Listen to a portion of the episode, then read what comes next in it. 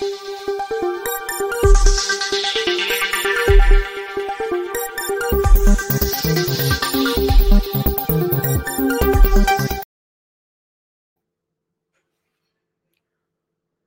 राम।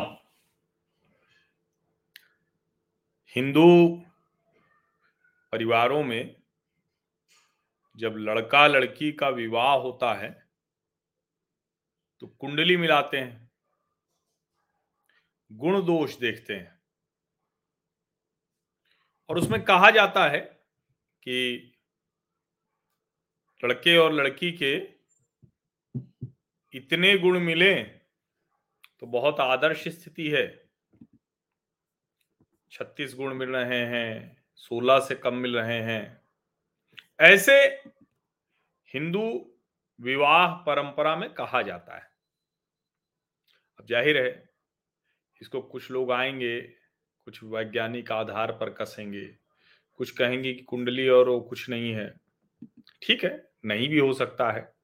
आखिर ऐसा थोड़ी ना है कि जो हिंदू परंपरा से विवाह नहीं करते हैं, वो विवाह नहीं करते हैं या उनके विवाह चलते नहीं अलग अलग समाज में अलग अलग तरह से जोड़ी मेल बिठाने का एक प्रचलन है। हर परिवार में, हर समाज में होता है।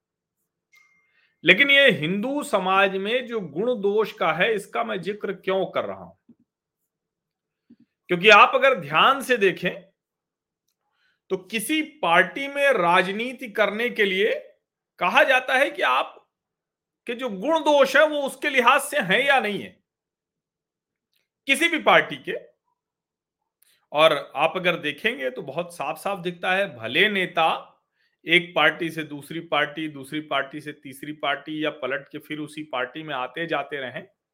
लेकिन एक बेसिक रिक्वायरमेंट होती है कि आप किसी पार्टी में राजनीति कर पाएँगे या नहीं कर पाएँगे। और वो कैसे तय होती है? वो तय होता है आप उस पार्टी के जो मुखिया हैं, जो प्रमुख हैं, उनके गुण दोष के लिहाज से कितना मिलते मिलाते हैं। यानी जो पार्टी चला रहा है, जो पारिवारिक पार्टियाँ हैं, उसमें जो पिता है, फिर उसका बेटा बेटी है, उसके साथ आप किसना सधा पाते हैं? जो कैडर वाली पार्टियाँ हैं, उसमें आइडियोलॉजी के लिहाज से आप कितना तैयार हैं? भले ही कोई कुछ भी कह दे, लेकिन आइडियोलॉजी तो होती है। अगर भारतीय जनता पार्टी की राजनीति करने वाला है तो भारत माता की जय कहेगा, वंदे मातरम के लिए लड़ेगा। गाय उसके लिए पूज्य होगी। जो राष्ट्रीय नायक हैं, व्यक्तित्व हैं, वो उसके लिए पूज्य होंगे। ऐसे ही जो कम्युनिस्ट पार्टियाँ हैं, उनके लिए देश का कोई मतलब नहीं होगा। भारत माता की जय जैसा नहीं है, वंदे मातरम कुछ नहीं है। सारे उनके जो नायक हैं, वो जो विदेशी नायक होंगे, विदेशी धरती से ही अजीब अजीब से वो रशियन, चाइनीज़ और पता नहीं कहाँ कहाँ दुनिया के किस किस हिस्से से वो प्रेरणा लेकर आएँगे। इसीलिए Indian Communist Party of India है। ब्रांच हो। कम्युनिस्ट पार्टी में आई फाउंड उनका एक अलग तरीका होता है। एक कुछ पार्टियाँ हैं जिनका है कि भाई सेकुलर क्रेडेंशियल। अब ये सेकुलर क्रेडेंशियल क्या है? इस पर बहुत बातचीत हो गई है। अभी मैं उसको बहुत आगे नहीं बढ़ाऊँगा, क्योंकि मूल विषय से भटक जाएगा, लेकिन वो सेकुलरिज्म होना चाहिए। उसमें ठीक है, जो बहुसंख्यक है, हिंदू है, उसकी बात, उसकी चर्चा, उसके हित, ये सब कम रहे हैं। अल्पसंख्यक, अल्पसंख्यकों में ही विशेषकर मुसलमान जो हैं उनको लेकर ये लगे कि हाँ सरकार एकदम झुकी हुई है, राजनेता झुके हुए हैं। तो वो पार्टियाँ होंगी तो उसमें आपको काम करना है तो उस तरह से आपको इफ्तारी वगैरह देनी आनी चाहिए, उसी तरह मतलब सब अलग अलग इस तरह की बेसिक रिक्वायरमेंट होती है। जिसको हमने शादी विवाह के लिहाज से कहा कि गुण दोष का मिलन होता है। अब एक नई क्रांतिकारी पार्टी आई है। अब वैसे तो अब नई नहीं रह गई है। 2011 से 2023 हो गया। तो अब यहाँ भी गुण दोष मिलाने की बात है। और उसमें जो कोई भी अरविंद केजरीवाल जैसा हो सकता है, वही इस पार्टी में अच्छे से सरवाइव करेगा, अच्छे से आगे जाएगा। और इसीलिए मैं यह बात कह रहा हूँ कि स्वाति मालीवाल, उन्होंने जो आरोप अपने पिता पर लगाए, उसकी तो चर्चा मतलब होनी चाहिए या नहीं होनी चाहिए, मैं इसको लेकर कहूँगा कि मेरा तो ये मानना है कि इसकी चर्चा ही कम होनी चाहिए। क्योंकि स्वाति मालीवाल अब तक जितनी बातें हैं, उनकी कंट्रोवर्सी इतनी ज़्यादा रही है और किसी के निजी मसले में पड़ना ही नहीं चाहिए। लेकिन जो लड़की, महिला बचपन में पिता के यौन शोषण और पिता उसको ऐसे मारते थे कि चोटी से पकड़कर दीवार पे फेंक दिया और खून ऐसे बहने लगता था। इस तरह के आरोप लगा रही हो तो उस महिला के बारे में यह भी ध्यान रहना चाहिए कि उसका अपना परिवार भी नहीं चल पाया। परिवार तो पिता भी थे, लेकिन पिता के ऊपर तो आरोप उसने लगा दिया। और अपना परिवार भी नहीं संभाल पाई। अब आप सब जानते हैं कि जैसे स्वाति मालीवाल एक्टिविस्ट हैं, वैसे ही नवीन, जय हिंद। तो अब सवाल यही है कि क्या जो जिसको हम कहते हैं कि स्वाति मालीवाल ने अपने पिता पर आरोप लगाए, उन आरोपों पर कोई बात होनी चाहिए क्या? अब मैं एक स्टोरी देख रहा हूँ तो उसमें मुझे दिखा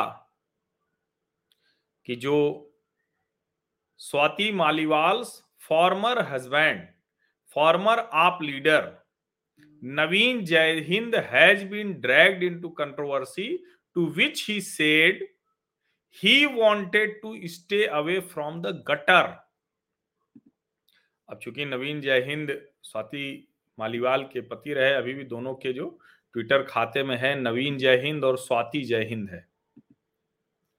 तो नवीन जय हिंद ने इसी वक्त ये ट्वीट किया है। अब क्यों इस वक्त ये ट्वीट किया है, ये वो जाने। लेकिन इसी वक्त ये ट्वीट किया है। अब उसके, उसमें कुछ लिखा नहीं है साफ़ साफ़ ना स्वाति मालीवाल का नाम लिखा है, ना अभी के विवाद का लिखा हुआ है। लेकिन पत्रकार के तौर पर या सामान्य व्यक्ति के तौर पर देखें तो कल रात आठ बजकर सैतालीस मिनट पर मेरी हाथ जोड़ के प्रार्थना है पत्रकार साथियों, मीडिया व सोशल मीडिया के साथियों से, कि मैं गटर में नहीं उतरना चाहता। बहुत गंदगी होती है गटर में। तो इस कीचड़ गंदगी से मुझे दूर रखे दोस्तों। मेरे पास और बहुत काम है। मुझे मुर्दों, ब्रैकेट में लिखा उन्होंने, आत्माओं पर सवाल करने के लिए कोई साथी फ़ोन न करे। अब पहले मुझे भी पता नहीं था, लेकिन जब ये खबर आई तो मेरे ध्यान में आया कि स्वाति के पिता तो नहीं है। और इसमें लिखा हुआ है, मुर्दों आत्माओं पर सवाल करने के लिए कोई पत्रकार साथी ने फ़ोन करे। तो गटर किसको कह रहे हैं नवीन जय हिंद? स्वाति मालीवाल के संदर्भ में वो ये टिप्पणी कर रहे हैं। दोनों अन्ना आंदोलन में साथ आए, अरविंद केजरीवाल जी के दोनों बहुत प्रिय रहे और अंत में दोनों के बीच में नहीं बनी। स्वाति ही ज़्यादा भरोसेमंद और प्रिय हैं अरविंद जी की। नवीन जय हिंद किनारे हो गए। नवीन अभी भी हरियाणा में अपना काम करते रहते हैं। लेकिन वो किनारे हो गए और स्वाति मालीवाल को दिल्ली महिला आयोग की अध्यक्ष बना दिया। अरविंद जी ने उनके पास सर्वाधिकार थे। वो कहते हैं कि मैं क्यों न बनाऊँ? तो जो बनाना है वो तो बना ही रहे हैं। लेकिन केंद्र शासित राज्य के कई अधिकार हैं, जो एलजी के पास है, उस पर वो कहते हैं कि ये एलजी है कौन, जिसको हमारे सर पर बिठा दिया गया ऐसे वो चीखते हैं विधानसभा में। अब ये जब नवीन जय हिंद का मैं देखता हूँ तो मुझे लगता है वही गुण दोष वाला याद आता है। कि गुण दोष वाला मसला, और मैं ये नहीं कह रहा हूँ, मैं बार बार कह रहा हूँ, हो सकता है कि बिना दिखाए भी किसी की गुण दोष मिल जाए। हो सकता है कि गुण दोष दिखा के भी किसी का न चल पाए, कोई गुण कमज़ोर पड़ जाए, कोई दोष इतना हावी हो जाए, ये सब हो सकता है। लेकिन नवीन जय हिंद का ये ट्वीट और इसमें गटर, कीचड़, गंदगी, मुर्दों पर सवाल, ये सब बहुत कुछ बता देता है। अब ये ट्वीट मैंने क्यों दिखाया? क्योंकि अगर आप ध्यान से देखें तो स्वाति मालीवाल इसके पहले भी, इसके पहले भी आपको याद होगा कि कंट्रोवर्सीज से उनका पुराना नाता है स्वाति मालीवाल। एक आपको ध्यान में होगा कि रात में वो निकली थी चेकिंग के लिए। ध्यान में है या नहीं आपके? अभी तो कह रही हैं, लेकिन इसी वर्ष की शुरुआत में वो निकली थी चेकिंग के लिए, कोई दिल्ली की सड़कों पर महिलाओं के साथ छेड़खानी तो नहीं कर रहा है। दिल्ली महिला आयोग के अध्यक्ष के नाते उनको ये करना चाहिए और बड़ा अच्छा लगा। उसके बाद खबर आई कि एक पुरुष ने उनके साथ छेड़खानी की और उनको घसीट कर ले गया। बाकायदा टाइम्स ऑफ़ इंडिया जैसे बड़े अखबार में हेडलाइन छपी, man molest drags, DCW chief Swati Maliwal near AIIMS Delhi. फिर उसका एक वीडियो आया जिसमें दिखा कि वो खुद ही घूम के उसके तरफ़ जा रही थी। और स्वाति मालीवाल ने चूँकि आरोप लगाया था, उन्होंने एक ट्वीट किया कि कल देर रात में दिल्ली में महिला सुरक्षा के हालात इंस्पेक्ट कर रही थी। एक गाड़ी वाले ने नशे की हालत में मुझसे छेड़छाड़ की और जब मैंने उसे पकड़ा तो गाड़ी के शीशे में मेरा हाथ बंद कर मुझे घसीटा। भगवान ने जान बचाई। यदि दिल्ली में महिला आयोग के अध्यक्ष सुरक्षित नहीं तो हाल सोच लीजिए दिल्ली पुलिस पर सवालिया निशान लगाने के लिए दिल्ली महिला आयोग के अध्यक्ष ने ये कर दिया। उसके बाद उस वीडियो के सामने आने के बाद ढेर सारे लोगों ने कहा कि भाई, रात के वक्त इस तरह से खड़े होना, बात करने का तरीका कहाँ छोड़ दोगे, कैसे छोड़ दोगे? अब ठीक है कि दिल्ली की सड़कों पर महिलाओं के साथ जो कुछ हुआ, उसमें बहुत ज़रूरी है कि महिला आयोग के अध्यक्ष इस तरह से देखें। लेकिन वो वीडियो आने के बाद बहुत से सवाल खड़े हुए। और अगर किसी की भी गाड़ी की चाबी निकालने की कोशिश कोई करेगा, तब तो वो गाड़ी भगाएगा ही भगाएगा। और वो वीडियो देखने के बाद उसमें साफ़ दिख रहा है कि कैसे घूम के जा रही कैमरा भी उनके साथ था। एक चैनल भी उनके साथ था। उसके पहले भी ऐसे कई विवाद उनके साथ रहे। अब सवाल यह है कि इसके बीच में क्या महत्वपूर्ण है? ये जो स्वाति मालीवाल ने अपने पिता पर आरोप लगा दिया, ये ये महत्वपूर्ण है कि स्वाति मालीवाल केजरीवाल की सबसे भरोसेमंद हैं। और केजरीवाल की पूरी राजनीति जिस तरह की रही है अब तक की, उसकी बुनियाद क्या रहा है? उसकी बुनियाद ही यही रही है।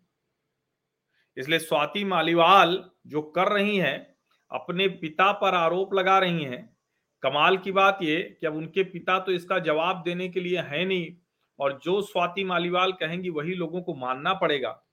लेकिन स्वाति मालीवाल जो कहेंगी वो मानना पड़ेगा तो 2016 का सुबह दो, दस बजकर बीस नौ दो हज़ार सोलह का सुबह दस बजकर चौंतीस मिनट पर किया गया, ये ट्वीट भी तो मानना पड़ेगा।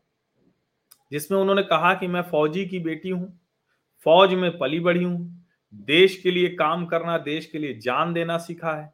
मुझे दुनिया की कोई ताकत डरा नहीं सकती। जब मैं सर्च कर रहा था गूगल अंकल के सहारे तो 2019 में भी ऐसे ही बयान स्वाति मालीवाल के दिखे। अब बड़ा विचित्र हो जाता है ये मसला। जब इस तरह से कोई आरोप प्रत्यारोप अपने ही पिता के ऊपर लगाता दिखे। और बहुत से लोगों ने ये सवाल खड़ा किया कि भाई 2016 में आप प्राउड डॉटर थी। लोग लिख रहे हैं कि जब तक पिता जीवित थे तो उनके उसका लाभ उठाया। और जब पिता जीवित नहीं थे, नहीं रहे तो आपने ये किया। सोचिए आप जरा। और 2016 में भी 2019 में भी। तो 2023 में ऐसा क्या हो गया? और इसीलिए मैं कह रहा हूँ कि ये जो गुण दोष है तो महत्वपूर्ण यहाँ ये कतई नहीं है कि स्वाति मालीवाल ने अपने स्वर्गीय पिता के ऊपर यह आरोप लगा दिया है, क्या कह दिया है। महत्वपूर्ण ये है कि स्वाति मालीवाल, अरविंद केजरीवाल की बहुत भरोसेमंद हैं। बहुत भरोसेमंद हैं। आप सोचिए। कई लोग उसमें कह रहे थे कि स्वाति मालीवाल के पिता हैं, कोई कई कह रहे थे कि नहीं है। बहुत खूब बहस चली। खूब बहस चली। कि उनके पिता हैं या नहीं हैं। और फिर बाद में पता चला कि उनके पिता नहीं है। अब सवाल यही कि अगर पिता नहीं है तो इस तरह का आरोप लगाना, और लोग ये भी लिख रहे हैं बार बार ये लिख रहे हैं, कि भाई ये बताइए कि माता जी क्या कर रही थी?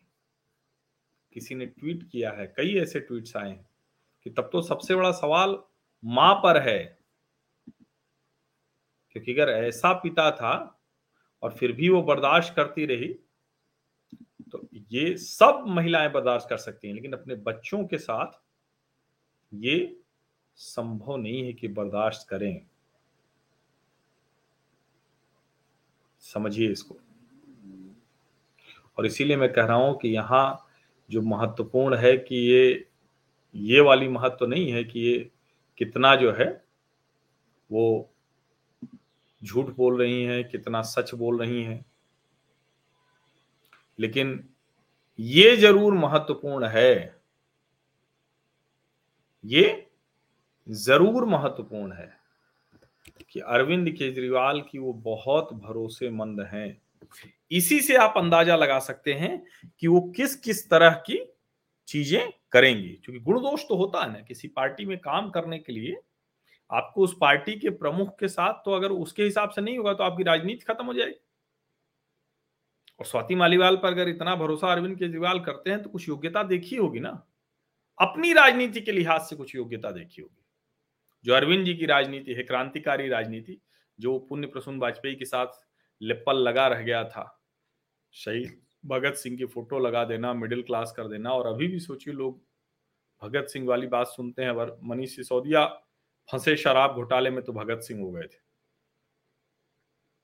सोचिए जरा तो जो इस तरह की योग्यता रखता हो, जिसमें ये वाले गुण दोष हों जो अरविंद जी से मिलते हो तो वो उधर जाए। अब ज़ाहिर है कि आम आदमी पार्टी ने किसका हिस्सा मारा है? हिस्सा तो मारा है कांग्रेस पार्टी का। और कांग्रेस पार्टी की महिला नेत्री हैं राधिका खेड़ा। उन्होंने स्वाति मालीवाल का ये ट्वीट जो है, ये वाला लिया। मैं फौजी की बेटी हूँ, फौज में पली बढ़ी हूँ, देश के लिए काम करना, देश के लिए जान देना सीखा, मुझे दुनिया कोई ताकत डरा नहीं सकती। और उन्होंने लिखा, डर तो अब दिल्ली की जनता रही है कि किन पाखंडियों पर विश्वास करके उन्हें दिल्ली सौंपी। सत्ता का नशा इतना है, छपास की बीमारी इतनी है कि कुछ का कुछ बोल दें। हरियाणा में चुनाव आने को है। क्या इसीलिए स्वाति व उनके पति ने अपने फौजी पिता पर अब आरोप लगाए? एक एक कर आप ने कहा। हालाँकि इसमें पति ने आरोप लगाए, ऐसा तो दिखता नहीं है। लेकिन ये क्यों पति को भी शामिल कर लिया? राधिका जी ने ये वही बता सकती है। लेकिन ये सचमुच ये चिंता की बात है राजनीति करने के लिए। और मैं बार बार कहता हूँ कि देखिए, भारत की जो सबसे बड़ी ताकत है, उसे मैं हिंदुओं की ताकत इसलिए कहता हूँ कि मूल रूप से तो भारत हिंदुओं की वजह से ही जाना जाता है। आप कुछ भी सेकुलरिज्म कह लीजिए, आप जो भी कह लीजिए, लेकिन उस सब के मूल में तो हिंदू ही है ना। अगर कोई और होता तो ये ऐसा देश हो पाता क्या? या हो पाएगा क्या? अगर हिंदू न रहे यहाँ बहुमत में, बहुसंख्यक सोचिएगा जरा आप, मैं ये नहीं कह रहा हूँ, मैं किसी के विरोध की बात नहीं कर रहा हूँ।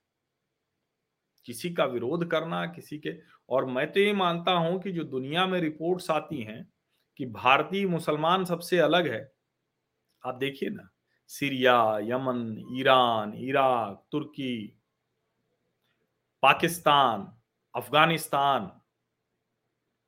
दुनिया भर के मुसलमान का व्यवहार अलग है, भारतीय मुसलमान का व्यवहार अलग है। वो क्यों?